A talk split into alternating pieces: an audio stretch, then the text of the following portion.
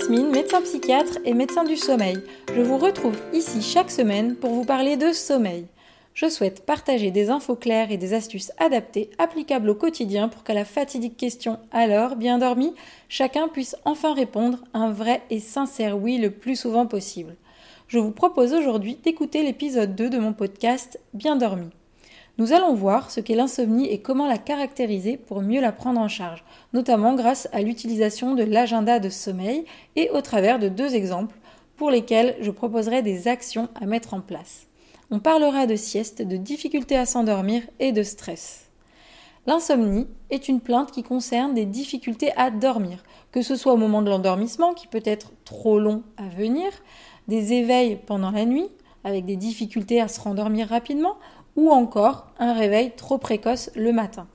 On peut la définir comme une incapacité occasionnelle ou chronique à obtenir, du sommeil en quantité et qualité suffisante pour accomplir ses activités quotidiennes dans des conditions optimales. En France, environ 15 à 20% des adultes souffriraient d'insomnie chronique, c'est-à-dire euh, des difficultés à dormir au moins trois fois par semaine depuis plus de trois mois et environ la moitié d'entre eux en souffriraient depuis plus de 10 ans. De manière plus large, selon une étude Ipsos de 2018, 55% des Français déclarent mal dormir et 62% déclarent manquer de sommeil. Donc, en bref, que ce soit un ressenti de mauvaise qualité de sommeil ou un manque de sommeil, on voit bien que plus de la moitié des Français, presque les deux tiers, ne sont pas satisfaits de leur sommeil. Et quand on sait les conséquences que peut avoir le manque de sommeil sur la santé, on se dit qu'on a vraiment une grosse marge de progression à avoir dans ce domaine. Et ce qui est top, c'est que chacun peut décider d'agir à son échelle et de se prendre en main. Et moi, mon objectif en créant ce podcast, c'est que au fil des épisodes, ben, vous appreniez à apprivoiser votre sommeil, à en prendre soin, à l'améliorer, en quelque sorte s'entraîner pour devenir meilleur, comme en sport. Si on revient à notre définition de l'insomnie, on a vu, premier point, qu'elle peut être ponctuelle ou chronique. Deuxième point, on parle de quantité et de qualité suffisante.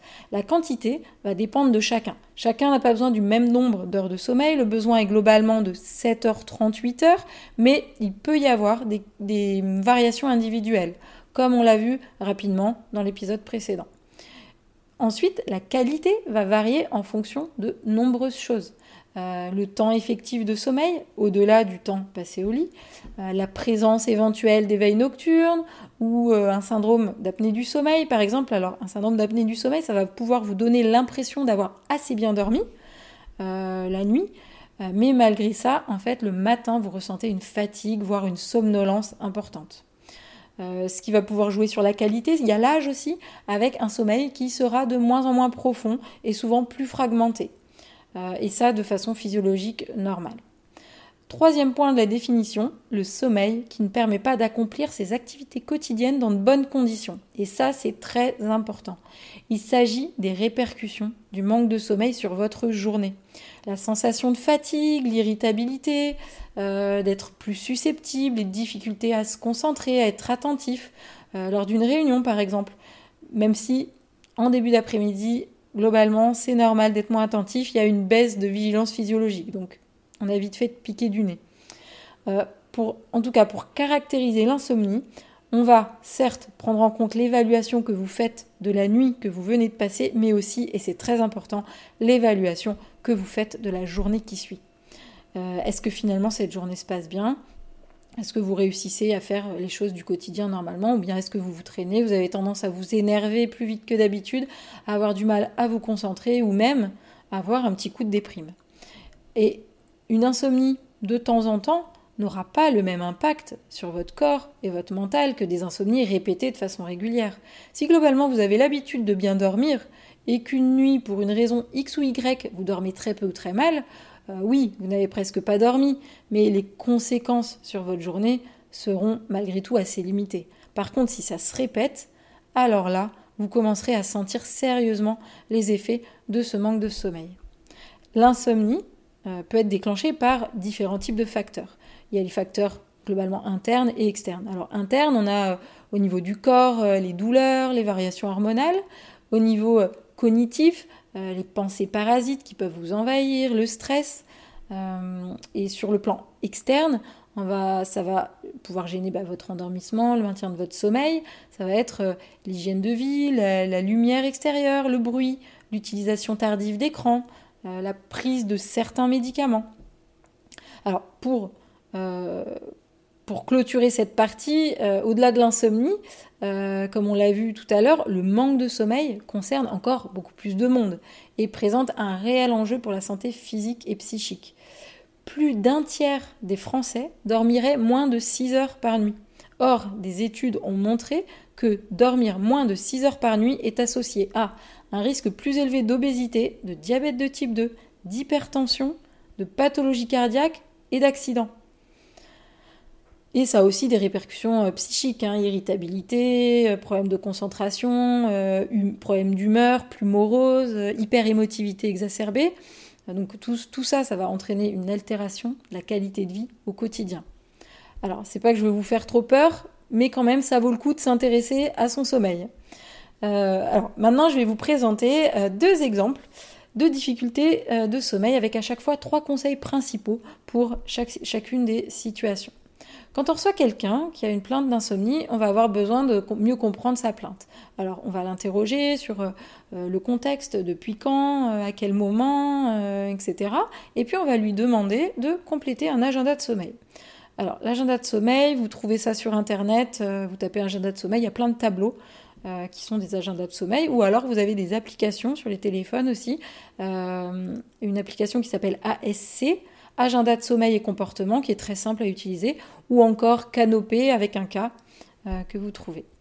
Alors un, agenda de sommeil papier se présente sous la forme d'un tableau dans lequel vous allez entrer vos horaires de coucher, lever, les heures de sommeil, si vous avez eu des éveils nocturnes, leur durée, la, comment vous vous sentez euh, le, lendemain matin à votre éveil, la qualité de votre journée, euh, est-ce que vous avez fait une sieste, est-ce que vous avez pris des médicaments pour dormir, et tout ça en fait, vous allez le compléter chaque jour pendant au moins 7 euh, à 10 jours. Et après, c'est encore mieux si vous le faites sur 2, 3, voire 4 semaines. Ça donne encore plus euh, d'infos pour euh, analyser tout ça. Alors, pour remplir ce tableau, par contre, attention, il n'est pas du tout question de regarder l'heure, de le compléter toute la journée, de, de regarder bien l'heure la nuit. Non, non, surtout, c'est approximatif. Donc, c'est juste prendre 2 minutes par 24 heures pour compléter les infos approximatives. Hein. Euh, alors ensuite, vous me direz, mais pourquoi, euh, suite à une consultation où on a déjà posé toutes les questions, on va demander de compléter en plus un agenda de sommeil? Ben, Tout simplement parce que vous avez beau vouloir répondre le plus fidèlement possible à nos questions, euh, ben, il est toujours hyper compliqué de répondre de façon globale, parce que les nuits se, suivent mais ne se ressemblent pas forcément. Et, l'agenda permet un peu plus d'objectivité. Euh, ça permet aussi finalement de se rendre compte que les nuits, euh, toutes les nuits sont pas si mauvaises que ça. Et, euh, voilà, et, de façon générale, voilà, cet agenda sera une mine d'informations sur vos habitudes de sommeil. Ça permet vraiment d'avoir une vue d'ensemble plus objective que lors du simple questionnement, dans lequel il y a forcément un biais de négativité, un manque d'objectivité qui est tout à fait normal.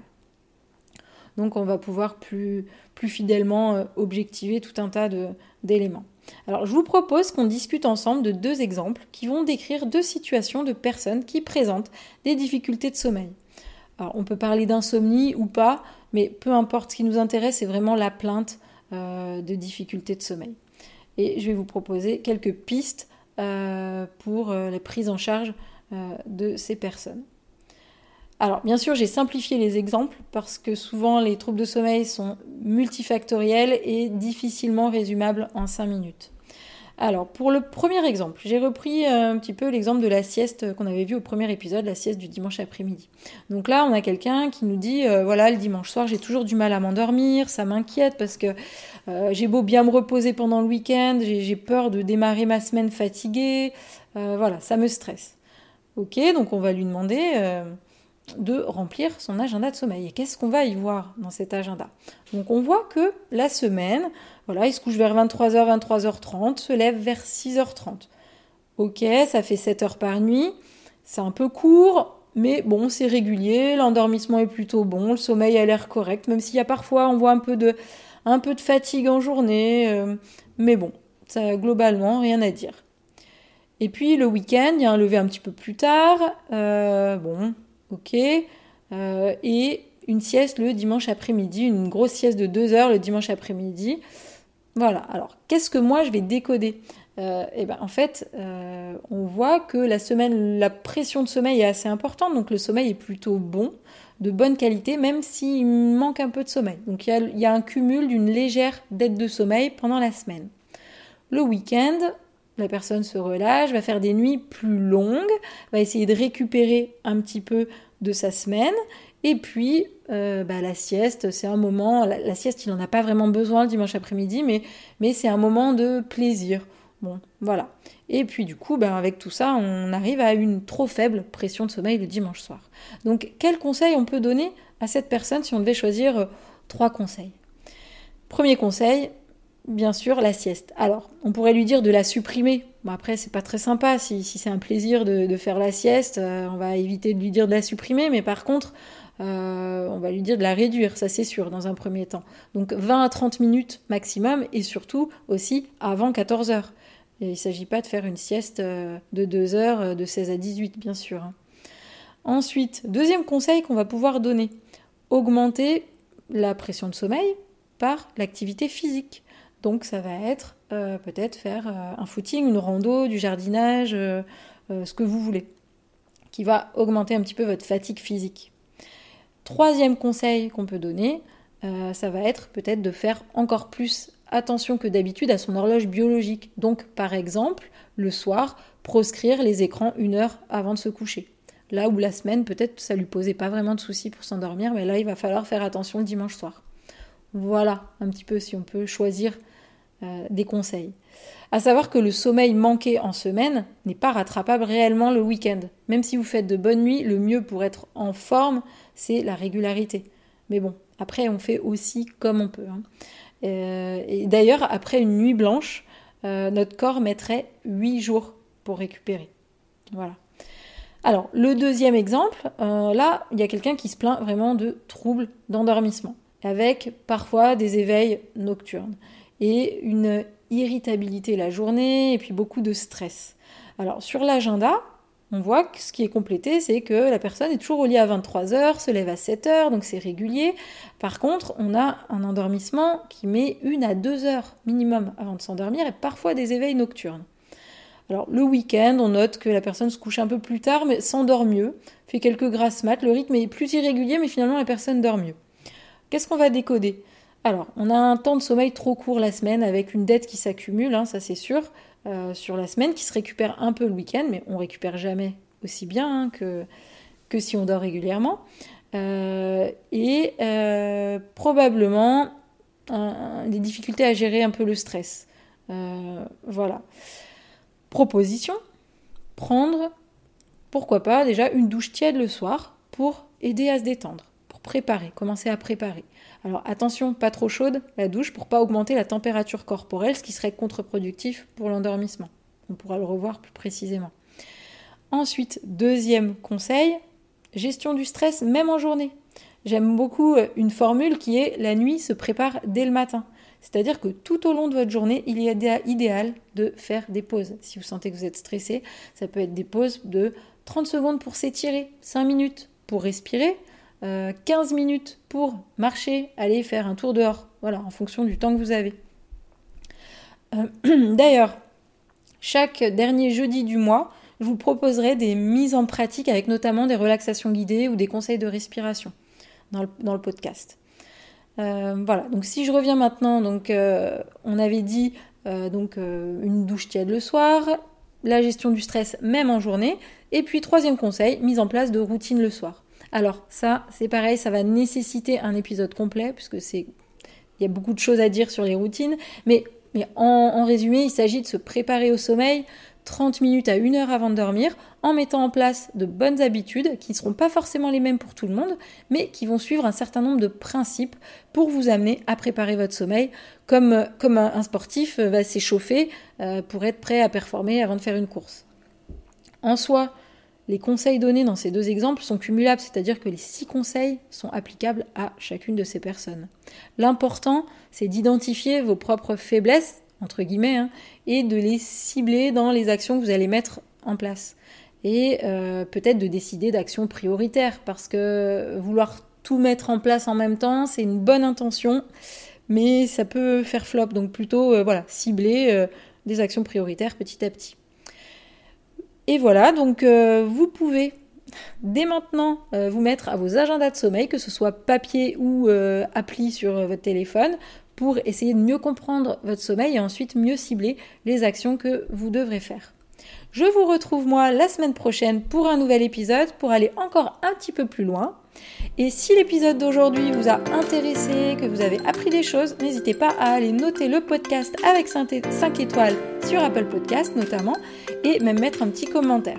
Ça peut vraiment m'aider à le faire connaître et le faire évoluer. Parlez-en aussi autour de vous, ce serait top des questions sur le sommeil, des thématiques qui vous intéressent, partagez-moi vos idées, vos interrogations via Instagram sur les comptes biendormi.podcast et Yasmine Dodo, où tous vos commentaires et propositions de sujets seront les bienvenus. Merci à tous et à très bientôt